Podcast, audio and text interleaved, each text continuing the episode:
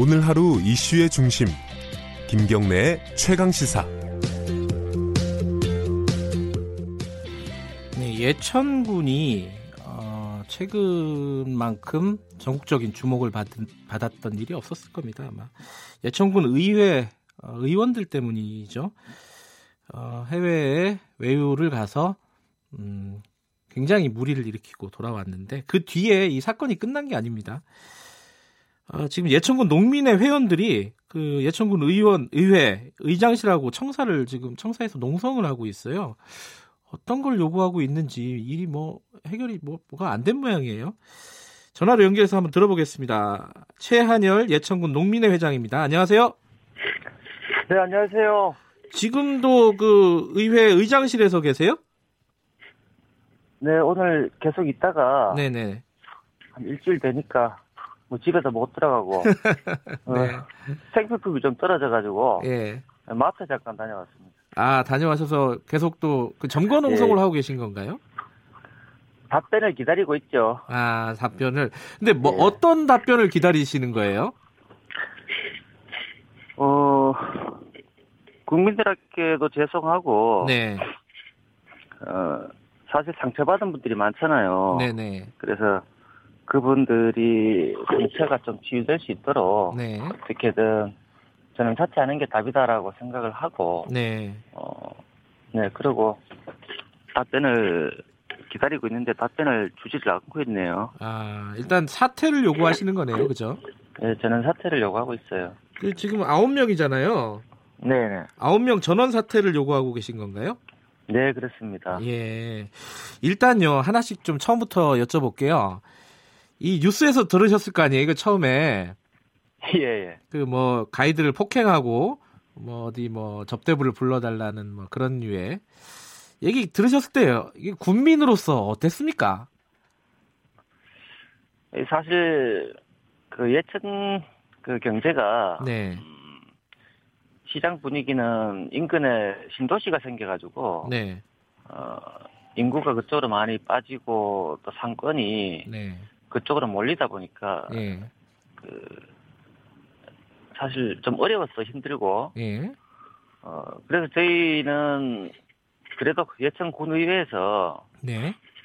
예천 경제를 한번 살려보겠다고 네. 어, 좋은 뜻을 가지고 연수를 떠나는 의원들의 모습에 예. 아, 역시 이번에 의회가 좀 다르구나 음. 어, 그렇게 생각을 했죠. 네, 네. 근데 뭐 가서 한 행동은 네. 연수가 아니라 어떻게 저런 폭행과 네. 애들이 보기에도조차 비교육적인 예. 그런 추한 모습을 음. 하고 있을까? 네, 네. 어, 낙심은 물론 컸지요. 네. 근데 그 이후에 국내에 들어와서 온갖 거짓과 음. 변명으로 어떻게든 이 사태를 모면하려고 하는 의원들의 예. 그 자세나 태도에 예. 저희 국민들이 분노를 좀 느꼈어요. 분노 그 자체였습니다. 예. 특별히 어떤 특정한 부분이 뭐 언행이라든가 아니면 그 이후에 뭐 후속 조치 중에 가장 화가 나셨던 부분이 있으신가요?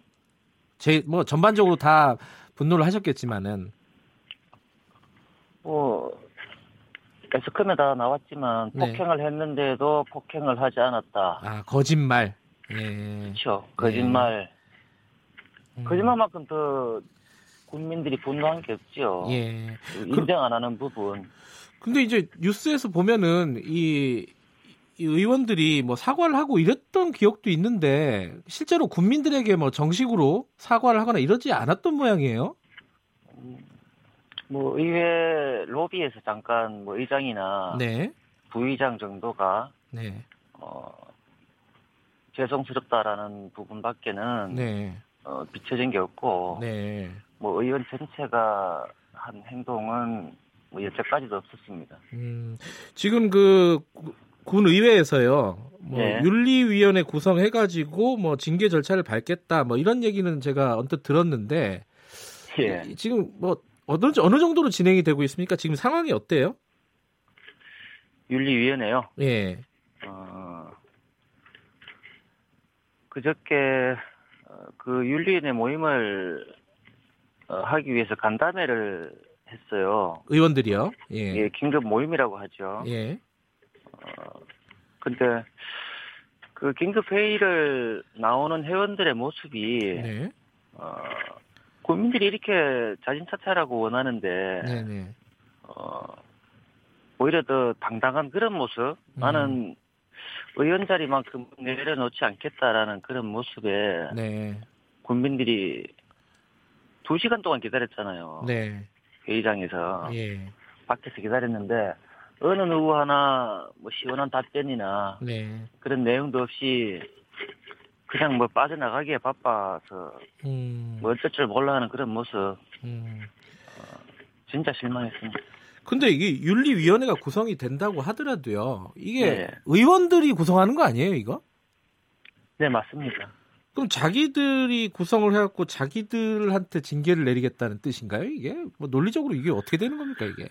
어 사실 이 사안은 예, 의원 전체의 책임이죠. 그러니까요. 그리고 어, 다 징계를 받을 사람들인데 네, 누가 누구를 징계한단 말인지 참 안타깝기도 하고 네. 그리고 그 속에서 어, 징계위원이 어, 선발이 된다 하더라도 네.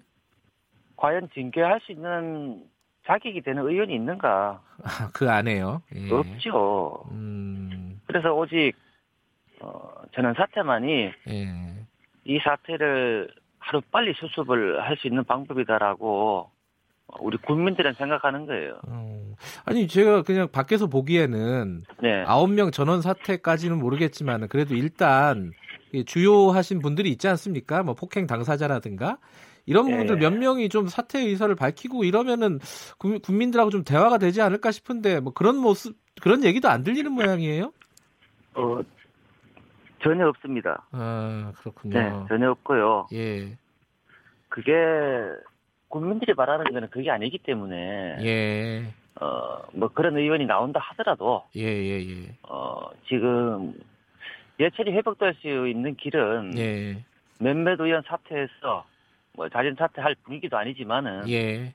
어, 그럴 분위기는 아닌 것 같아요.